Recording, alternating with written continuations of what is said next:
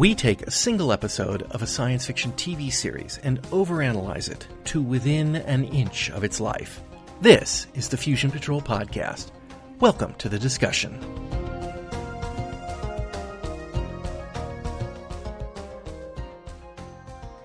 Hello and welcome to another episode of Fusion Patrol. I'm Eugene. And I'm Ben. And tonight we're looking at Blake 7, the episode Star Drive. The Scorpio has problems. It's terribly slow, and its engines are old and need supplies that they don't have. Supplies that are only available on Federation planets. That presents a problem because, as I said, the Scorpio is slow. Avon hatches a daring, read crazy plan. They will bring the Scorpio within 50 yards of an asteroid passing through a solar system. They will use the asteroid shadow to hide from detection entering the system, collect the needed materials, and use the asteroid as it leaves the system too. Just one problem. That plan is crazy. And the Scorpio collides with the asteroid, barely making it away in mostly one piece. The troubles don't end there, though. The engines need a part replaced before they can go anywhere, but the engine compartment isn't pressurized. Oh, and there's a squadron of Federation pursuit ships coming dangerously close to them. Vila suggests that a force wall could be used to pressurize the engine compartment, allowing Avon and Tarrant to effect the repairs. It almost works, but the pursuit ships are getting too close. And then suddenly they explode allowing the Scorpio to return to base. Analysis of the recording of the exploding ships reveals that a small space hopper blasted through and destroyed the pursuit ships at an unbelievable standard by 12.6 in real space, something that should be impossible. Clearly, Dr. Plaxton, formerly a Federation engineering designer, has perfected the photonic drive, aka the star drive. Also, clearly, she is not working for the Federation anymore. They track her down to the planet of the Space Rats, a nasty, brutish version of a punk rock motorcycle gang. Plaxton is working for them, but he's increasingly unhappy with the arrangement. After much rambling around, Avon and the gang manage to spring her and the photonic drive. Their luck doesn't hold, and three more pursuit ships are on an intercept course. Dr. Plaxton, using the force wall air bubble, installs the photonic drive in the Scorpio. But the pursuit ships launch plasma bolts. Avon prematurely activates the drive, causing it to fire instantly when Dr. Plaxton makes the final connection. The Scorpio easily escapes. But what about Dr. Plaxton? asks Dayna. Who? replies Avon. So, Star Drive. Star Drive. Jim Follett. Yeah, who uh, uh, I, I know you're going to ask me. Um, so what did I think of this? So let me tell. let me let me go ahead and just say this. Yes, okay. by Jim Follett, who also wrote mm-hmm. Dawn of the mm-hmm. Gods. Mm-hmm. Wow, this is going to suck. Uh huh. that was the first sentence in my notes. It seems like there was a couple things I liked about Dawn of the Gods, but um, not much. Very little. very, very little. Um, well, one thing I'll, I'll, point out, though, since we've gone to the Dawn of the Gods comparable, that was an episode where I felt that Tarrant was behaving ridiculously weird. Avon wants to save himself. Tarrant prevents Avon from trying to escape because we should all die together, kind of mm, thing. Yeah. That was that was that episode. And um, in this episode, I noticed that Tarrant was basically a yes man for Avon. Yeah, I guess he was. Yeah. You know, it was Soolin, it was Dayna, it was Vila that were all like, "We shouldn't be doing this. We shouldn't be doing this." Never a bit of complaint from Tarrant. He was just doing what Avon told him, and I thought that was kind of uh, a little bit out of character, frankly. But um, I think that in this case, we were supposed to believe that, crazy plan or not, Avon's right. They had to get those materials, and Tarrant, the pilot, knows that. Yeah, I yeah, I can sort of see that. And you know, he probably has the arrogance to think that he can actually um, that he can actually do that anyway. You know, hey, I'm the hotshot pilot. I can I can handle this. So uh, I, that's the only way I could go along with it. But anyway, yeah, it's not a it's not a great episode. No, I want to touch on something uh, that kept bothering me. I remember it kind of pestered me a little bit when I saw this episode for the first time, and this is only the second time I've seen it. Uh, I remember it bothered me when I saw it way back in 19, ooh, I want to say it was 89 or 90. Uh, and, and it really bothered me again when I watched it Sunday, last Sunday. And that's the, by the, the, the way in which they measure how fast they're going. Now, you Uh-huh. said something interesting. You said standard by, um, standard by 12 in real space. Now, Uh-huh. that's not what they said in the episode. They say real time. Sorry, real time. You're right. You're right. And I'm trying to figure out what's that supposed to mean and how's that different than Liberator going standard by 10? Okay. I mean, Well, real time is the first time I've heard anything about real No. time that no, I no, no. remember. Well, okay. Yes and no. Because um, somewhere in this episode, we also hear them refer. So th- there's some stuff about speed in this episode that, that was disturbing to me. One was the standard by 12. Okay, so they called it standard by 12, which heretofore has been exclusively for the Liberator. Right. Everyone else is time distort, which is the opposite of real time. So, like some kind of a space warp then. space warp. This is un space warped, and and you're right. It was real time. I said real space, but that was you're right. It was real time, and um, so now I'm wondering: Did the Liberator fly in real time, and the Federation ships fly in time distort time? And that was the distinction between the two, because this time it appeared that the engine was doing the equivalent of time distort 12, which we also measured as the equivalent of standard by 12. So this is the first time time distort and standard by matched. And I, I, I mean, we're probably just sort of spitting in the wind. Wasn't the word I was thinking of, but um, in trying to find some consistency in the way they've used speeds in this story. But I know that's all s- such a folly. it idea. is. It, it is such a folly. But yes, this is something different. And I. Why? Okay? Why is the question? Yeah. Why couldn't it just be doing time distort 12? Well, yeah, exactly. Why, why make the big deal about it being in real time, which is impossible, if that's not going to be a plot point somewhere along the way? Hmm. Well, I remember it does get referenced in upcoming episodes. Uh, pro- I'm going to guess the probably the next one. Uh, it, it's it, it, get, it gets referenced with um, shock, maybe a little bit of a incredulity. Well, how fast the thing's going, yeah. I mean, it's like I remember that. No way, it, it can't be going that fast. You know, yeah, well, it is going that fast.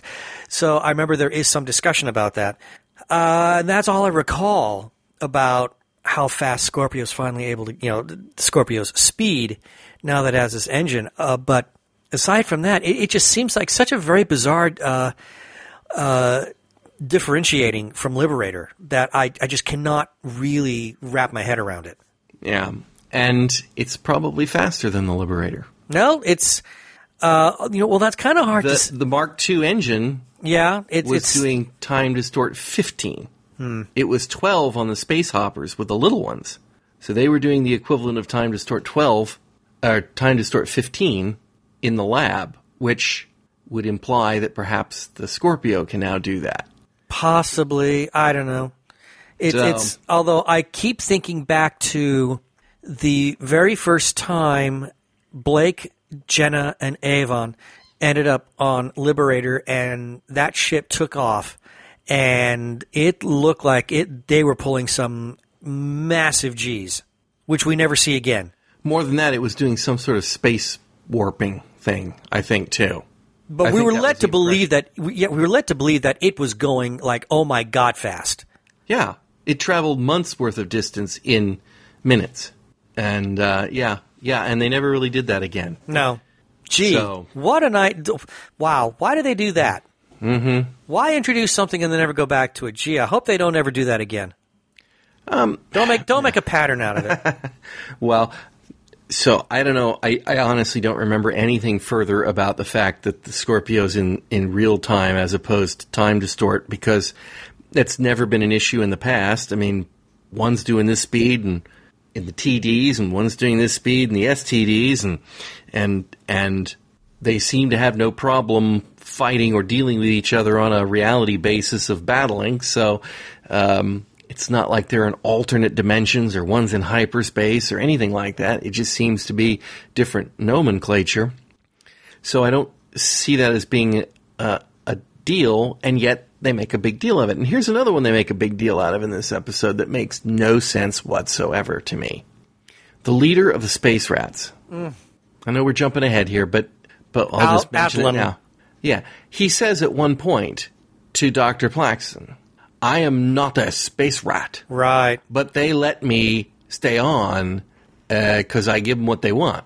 Yeah. Well, why are you not a space rat? Yeah, and what, what, what, what was that line all about? Yeah, why give us that kind of uh, you know red herring type of because that's that's what it turned out to be. It was nothing. It was just a red herring line. Uh, actually, doesn't even qualify for that. It's just it's just a complete throwaway. It it served no purpose at all. Why? I mean, except to again uh, differentiate him from the rest of the space rats, maybe to kind of imply that he was a he might be a tiny bit more cooperative than the rest of those thugs, or ambitious. Yeah, or I, I don't know, but it was you know without giving us any information. It's like, well, I'm not a I'm not a space rat because I haven't been lobotomized, or I'm not a space rat because I don't come from planet Praxis 347 or whatever whatever it is that made him not a space rat, the fact is he was dressed like a space rat. He oh, was oh, yeah. tattooed up like a space rat, and he was uh, treating the women like a space rat. And uh, I mean, the space rats were doing what he said. You're a space rat, dude. I mean, space rat is hey, what space rat does. You know, if if it walks like a duck and quacks like a duck, it must be a space rat. Exactly. Uh, so, you know, but okay. No, I think, well, I don't know. Maybe they just needed a scene.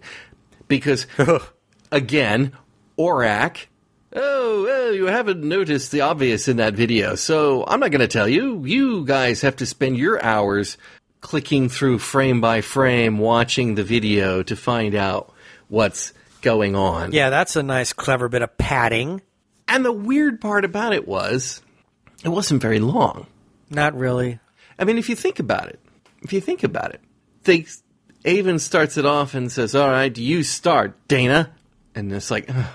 And you know, Dayna looks for a while, and then we cut to Sue Soolin for a while. And in any other show, we'd have cut to Vila, and then we'd have cut to Tarrant, or maybe Avon, and then to Tarrant, and it would be it would go through all of them except for the last person in the Liberator crew would find the thing, and they didn't. They just did Dayna, and then Soolin started, and oh, here it is okay. Like it wasn't even much padding.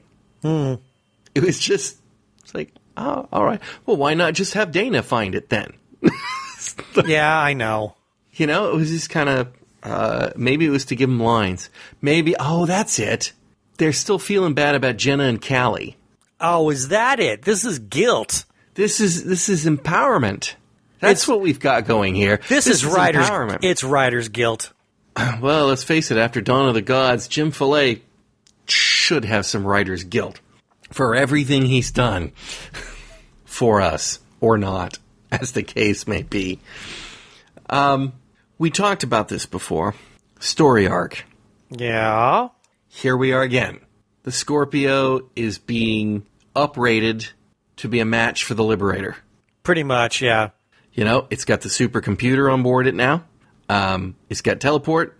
Now it's got it's the fastest ship out there, and you know no one else is going to get um, the photonic drive because Doctor Plaxton's dead. Um, you know all they need is some weapons, and I don't think they have any. No, the ship has no armaments that I know of. And wouldn't not this week. it would. Not this week. not this week. Good point. Uh, neutron blasters. Oh wait, no. Yeah. So, um, yeah, I, I, unless we get unless we get weaponry next week, um, I think we've pretty much kitted this ship up. Yeah. Okay, this one is this was going to be a tough episode, but let's see what we can find to talk about. Oh dear. Um, Avon. Okay. We've kind of mentioned it but this episode very much continues that. Avon is not sane. He's standing there, wide eyed, immobile, until the instant he has to respond or speak. It's, it's as if he's shutting down when he's not. And of course, even when he's talking, he's got quite the quite the the mania to him almost. I mean, it's a quiet mania, but this does not bode well. Um, this does not bode well for the crew, for him. Um, but I, on top of that, I don't like it, and I, I know I shouldn't enjoy his um, descent into madness, but his character loses something that made the character entertaining. And yet, I remember hearing, and and you and I had had you know before years before we started doing uh, this podcast, uh, we would have the occasional conversation about Blake Seven, and we were both of the consensus that it was so much better when it was quote unquote Avon Seven. And now that we're kind of like looking at under a magnifying glass, I find the characterization of Avon, you know, ever since he's taken over, I mean, I, you're right. There's this really weird descent. I wouldn't call it um, necessarily uh, something that uh, a, a, a long a long game in terms of characterization development. I think it's a matter of they don't know how to write the guy. Okay, um, we're we're now in the fourth series, so we can talk a little bit about third series. Um, when Blake left, there had been some different ideas as to what to do. So, for example, um, Del Grant, back in Countdown, mm-hmm. Anna Grant's brother, was considered for a replacement for Blake. Um, there was an actual possibility that they were going to write Blake out in that episode Really? Mm-hmm. and have Del Grant come in because he's a freedom fighter still, although more of a mercenary, mm-hmm. but he's already got an adversarial edge with Avon Avon, exactly. And uh, and and you know a competent leader of men. That's why they were showing him off as a guy who could come in and stage planetary assault. And so that was that was one thing they were thinking about because they were not thinking that Avon, even though he was popular, could lead this group because of his attitudes. That he is a foil more than he is a hero. When they decided not to do that, for whatever reason they decided not to do that, when they brought in Tarrant, they were also thinking that Tarrant was going to take the place oh, of pl- the yes, hero. absolutely. He was. There's no question about it. All you had, I mean, from the first time you see him, I mean, it's it's clear to anybody. Oh, this this guy is going to be Blake's. You know, he, he'll be Blake Darrow- version number two. Paul Darrow pushed to be a little bit more, which is one of the reasons that Tarrant was written so inconsistently. Was he there to be the foil to Avon, or was he there to be the replacement for Blake?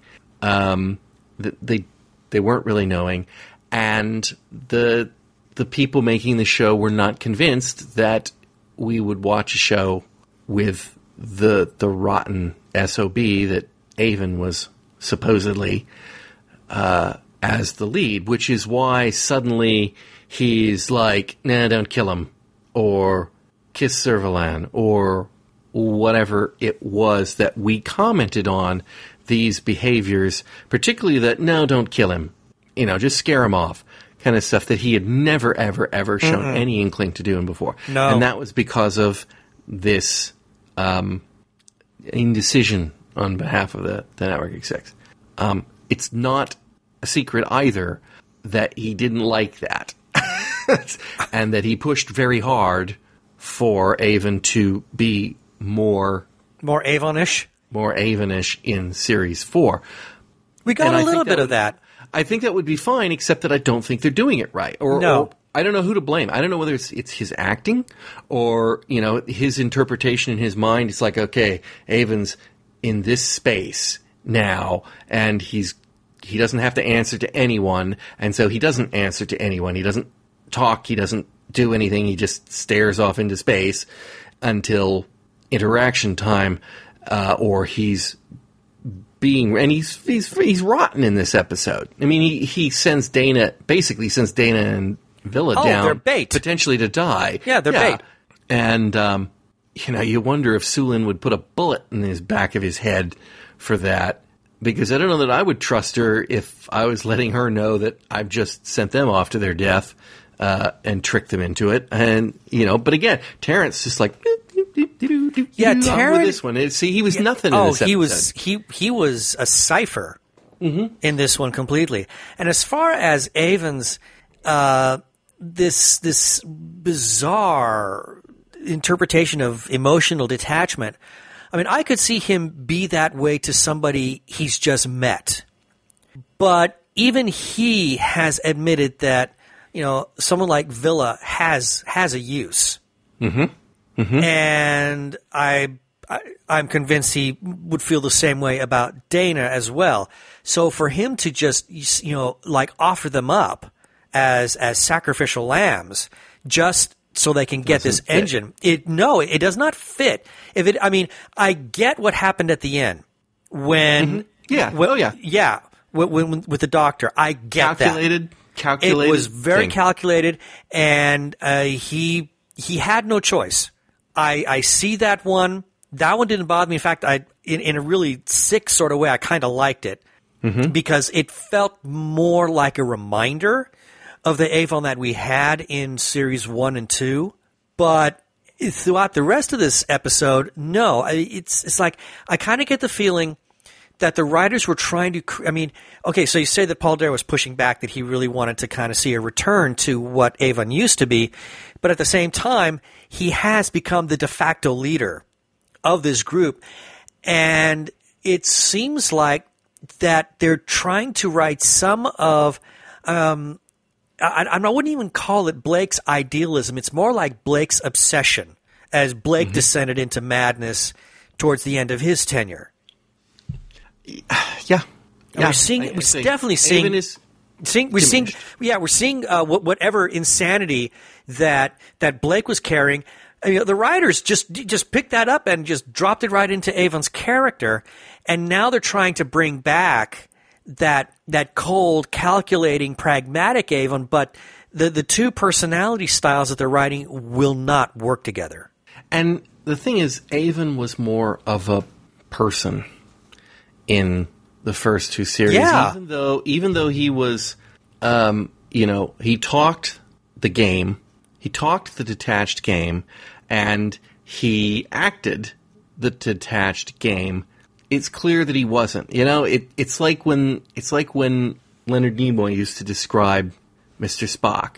The fun part of playing the part was not because Spock had no emotions.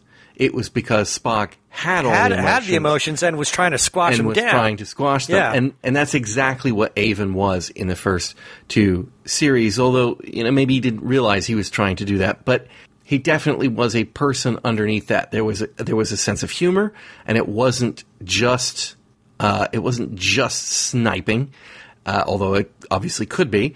And there was uh, you know loyalty, and there was uh, even sometimes a sense of duty to his companions, though not always. But ask him the question, and he would always give you the logical answer that said, "No, this is what's going to happen," even if that ultimately wasn't what happened. And here, it's the performance to me reminds me of. Um, oh, can I give an can I give a good example of this? Okay, how about um, wow, John Saxon in first season, Six Million Dollar Man. oh, um, was it Day he- of the the Robots? robot. Day of the Robots, yes. I, I, that may have been the first, the, the one that he was in the first. That they they kidnapped Steve's friend. Right. They put this robot in the place, and it was programmed to respond, but it sat there motionless unless you talk to it. Right. And then, you know, Steve would go, "Hey, how about some food?" Okay, that sounds good. And and then would go back into the silence, and that's kind of what Avon's doing here. I mean, there's a little bit more to it, but there's there's really this just you know, prop, stand him in the corner until you need him kind of feel to it. And it it's not right. Um, and it's not good. Anyway. Uh, we beat we beat Avon to death here. one. But he But had yes, it, he had it end- coming. in the end, the final scene with Dr. Plaxton killing her, you're right. It was that was the time when he needed to do that thing. He had to sacrifice her because she would die either way. Mm-hmm. Either die with the whole crew or die on Blake her own. Blake would not have. Blake, Blake would, would not have have. no. He would have found some way to save her life. And of course, and that that is the annoying part of of television is that Blake would have found a way, and so it would have been a cheat. Yeah, but, he I don't think they, found a way. That, I don't know if they would have written it with that kind of finality, though. Um, they probably would have found some really weird, you know. Yeah, the the, the odds are ninety nine point nine nine nine percent it's going to hit. But if you do this one really stupid thing, okay, I'm going to do that stupid thing. But she no, still would it's have died. suicide. You know. she still would have died, but she would have died from something else. Because Yeah. they had to get rid of the character so that they couldn't make any more photonic drives, Right. Uh, and there couldn't be any more in the universe. But you know, Blake would have done something that would have saved her temporarily, so that the hero uh, could win. And you know, series three, uh, Avon might have too. You know? Possibly early, ser- yeah, early uh, series three. But this one is Avon talking the talk and walking the walk of of who Avon has always said he is, even though say we have our doubts. So uh, you know he had to do it. It's it was the right answer um, for the rest of them, and you can argue it's for the rest of them or for himself, but either way. Okay, Vila. I'm curious what you think of Vila in this one because I know you you you're hot and cold on Vila from time to time. Well, Mostly cold. Uh, uh, I wrote one sentence. Well, actually, um, no, I wrote two. This is what I wrote. Can I shoot Vila now? Once again, we have the bumbling, inept Vila, whose sole contribution to the show is his ability to annoy everyone within the sound of his voice. except he saved all of them hmm. with the force wall idea. Yeah, And he did that very cleverly. it it was. I will give him props for that. Yes, because I wrote that sentence before he pulled that little trick. So for the for the audience, I didn't wasn't in the recap. Vila. So the, the, the Scorpio, unlike the Liberator, only the flight deck is pressurized. They had already mentioned that once before in the series. It's it's a different kind of ship. The motors, the engines are in the back, and you can't get to them in flight unless you're in a spacesuit. And if you're in a spacesuit, you can't work on them because you can't do job, and they're going to die. it's like they're going to die in space. So Vila, who you know we could expect to have a bottle, comes drunkenly slobbering into the edge, disgusting everyone with his drunkenness, and he recounts this thing about life flashing and about how this time he was on this ship when those old guys had to effect a repair and they'd use the force wall to create a pressurized area so that they could go in and work without the suits. And, you know, Tarrant and Avon are like fingers snapped and and then they go off and do it. And as soon as they're out of sight, they make a crack. The the women make a crack at uh, Vila about being a drunken sot, and he says, "Well, if I could get drunk on this bottle of water, I would." and and they said, "Wait, what do you mean you were pretending to be drunk?" Because nobody asks a drunk guy to go out and stand in a force wall for space. So I mean, he had the answer. He calculated a way to get the job done, save his life, and not have to go and not do, do it work. himself. It was clever.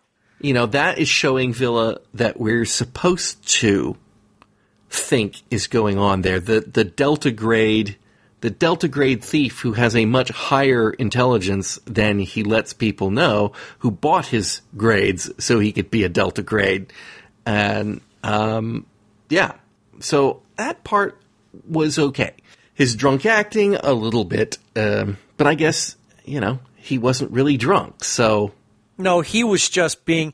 It, it's it's that cowardice that that Oh, yeah, creeps was- in. But I will give him credit in that this was the most ingenious way of getting out of it. And I appreciated that Dayna and Soolin uh, went along with it because later on, when they're working on the engine, Aaron, uh, Avon and Tarrant, uh, one of them says to the to Dayna, says, "And see if you can get Vila sobered up so he can come help us." And I think it's Dayna says, "All right, we'll see what we can do." And obviously, they are, at this point already know that Vila is. Oh yeah, they know that he's drunk. Oh yeah, he's already And they don't spilled the send him out. No, because they know that he has no intention of going out. Yeah, and because I think they respected his um, his cleverness there. It's like you know something, Yeah. you win it, you don't have to go out. However, why couldn't Dayna or Soolin go out and help? I mean, if they needed an extra pair of hands, Unless They they, fe- hands. Unless they felt they needed two people inside the ship who were sober. so let's see. Is there anything else? I hated the space rats. I mean, there was something about them that felt more just just beyond cliche. I mean, they were just uh oh, what's the word? Stupid. Well, they they were terribly stupid, uh, but they felt like just the worst stereotypes with the language and the behavior. I mean, it, they they really they, there there was no depth, nothing about them. Atlan was the only one who had maybe something going on, but the others, I mean, th- there was nothing even fully realized about them. I mean, they were just th- they were just irritating. I, I would love to see the the script and how they were portrayed because obviously they're a biker gang. Oh yeah, I mean, that's that was what they were going for, and and that's kind of interesting because you know the biker gang is really an American thing. It's an American thing on TV shows. I mean, every show has got their biker gang episode, or at least up through the 70s and 80s. Mm-hmm. Every show had the episode where they came up against the biker gang because they had those same actors who always needed to get the same jobs. It, it to, and so we have this stereotype of the biker gang, which was probably sanitized compared to the real thing here in the United States. To my knowledge, that was not a phenomena in the UK. no, there's, so they there's are doing a pastiche off of oh, it's a bad the one. American bike. It's a bad gang. one. But but picture the script, right? These are a space motorcycle gang, and they ride fast bikes and fast spaceships and fast women, and and they're decadent and they're they're blah, right? You could put that in there, and you could put them in leather jackets and tattoos and ears piercings and and whatnot, and they wouldn't have been as bad as what we got, Yeah. which was, I think, the costume designer saw, oh, let's see, what can I do here? Hey, you know what's popular right now? Punk rock. Yeah, Mohawks. This is the right time in Britain for their counterculture people Yeah. to be punkers. And so they juxtaposed punk rock on a motorcycle gang and then turned it up to Liberace 11 Ugh. with with the colors and the sparklies and the, the face painting and the shower curtains. shower curtains. The two the- who the- were the two who were in uh, the lab with Doctor Plaxton Yep, were wearing shower curtains. Yes, they were. And you know, the punk here it was like six foot high, and and then combine that with the impracticality of Blake Seven's uh, props department. They got you know a moon buggy from Space Moon 1999, buggies or or quad bikes. and and those yeah those those little free wheeled stupid bikes that we saw in Day of the Daleks. Mm-hmm. The Doctor being chased by Ogrons on this thing, which you know you cannot convince me that that's faster than walking. They, they just don't look it. They- yeah, right? Yeah, but who think- who knew at the time? all of that conspired. All, all of that conspired that that the concept of them, had they been realized differently, wouldn't have been great. Could have been a lot better than it was based on what they were given. Everything about them made them a joke. The costumes, the hair, the bikes, everything made them a joke.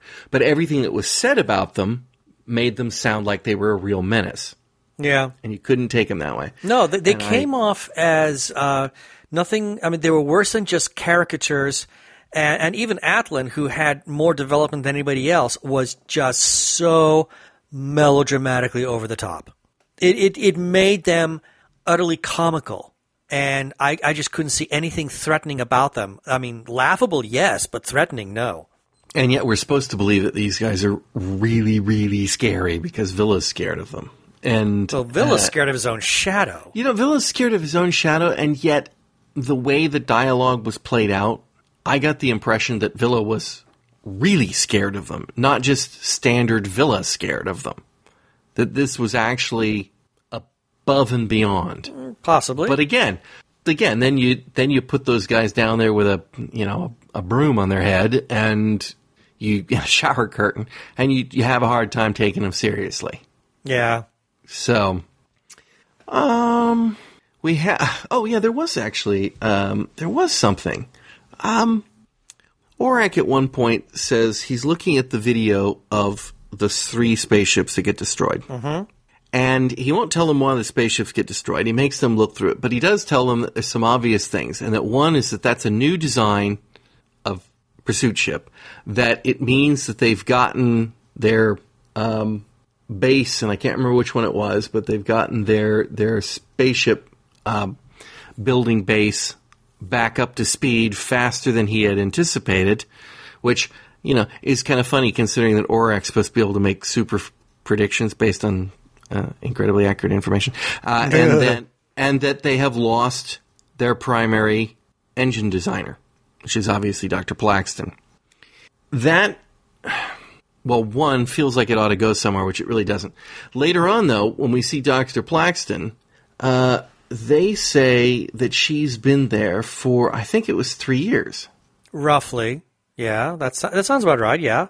But it sounded like, from Orac's description, and maybe I'm reading something into it, that the base was damaged, destroyed, or collapsed in the Federation's collapse, hmm. which has only been a year ago. And I kind of got the impression that Dr. Plaxton's been out. So I was just wondering if they were playing fast and loose with time here, or whether it's just a stupid mistake. But I need to watch that again. I don't remember that. well, after you do, let me know um, what you think about that when Yeah. you watch it again. Yeah. Just- yeah. Because I can't wait to I'll watch hop this on it. episode again. got anything else? Um, I think that pretty much covers it. I mean, the only thing, the only last thought that I've got is how I- I remember this episode being so much better when I when I when I last watched it, which was my first time. But God, did this not hold up? You know, I think that this episode holds up because, well, it does not hold up, but that maybe you think it holds up because the last line makes it. Maybe. As- That's Maybe. like, that's what you walk away from this going like, yeah. It's Whereas the possible. rest of it was, yeah, not, not, yeah. Yeah, I was rest of it's casual. I, pretty w- bad. I was just watching it to enjoy it back then, and the last thing I remember was the very ending. And uh, but now looking at all of it, it just really it. It's what I said in, at the beginning of the episode, uh, beginning of the show. Um, it sucks. I mean, it's it's just not a good story. Well, then I hate to be the bearer of bad tidings, but next week's episode that we'll be looking at will be Animals by Allan Prior. Oh dear. And I'll give you his prior crimes Horizon, Hostage, oh dear. The Keeper, Oh no.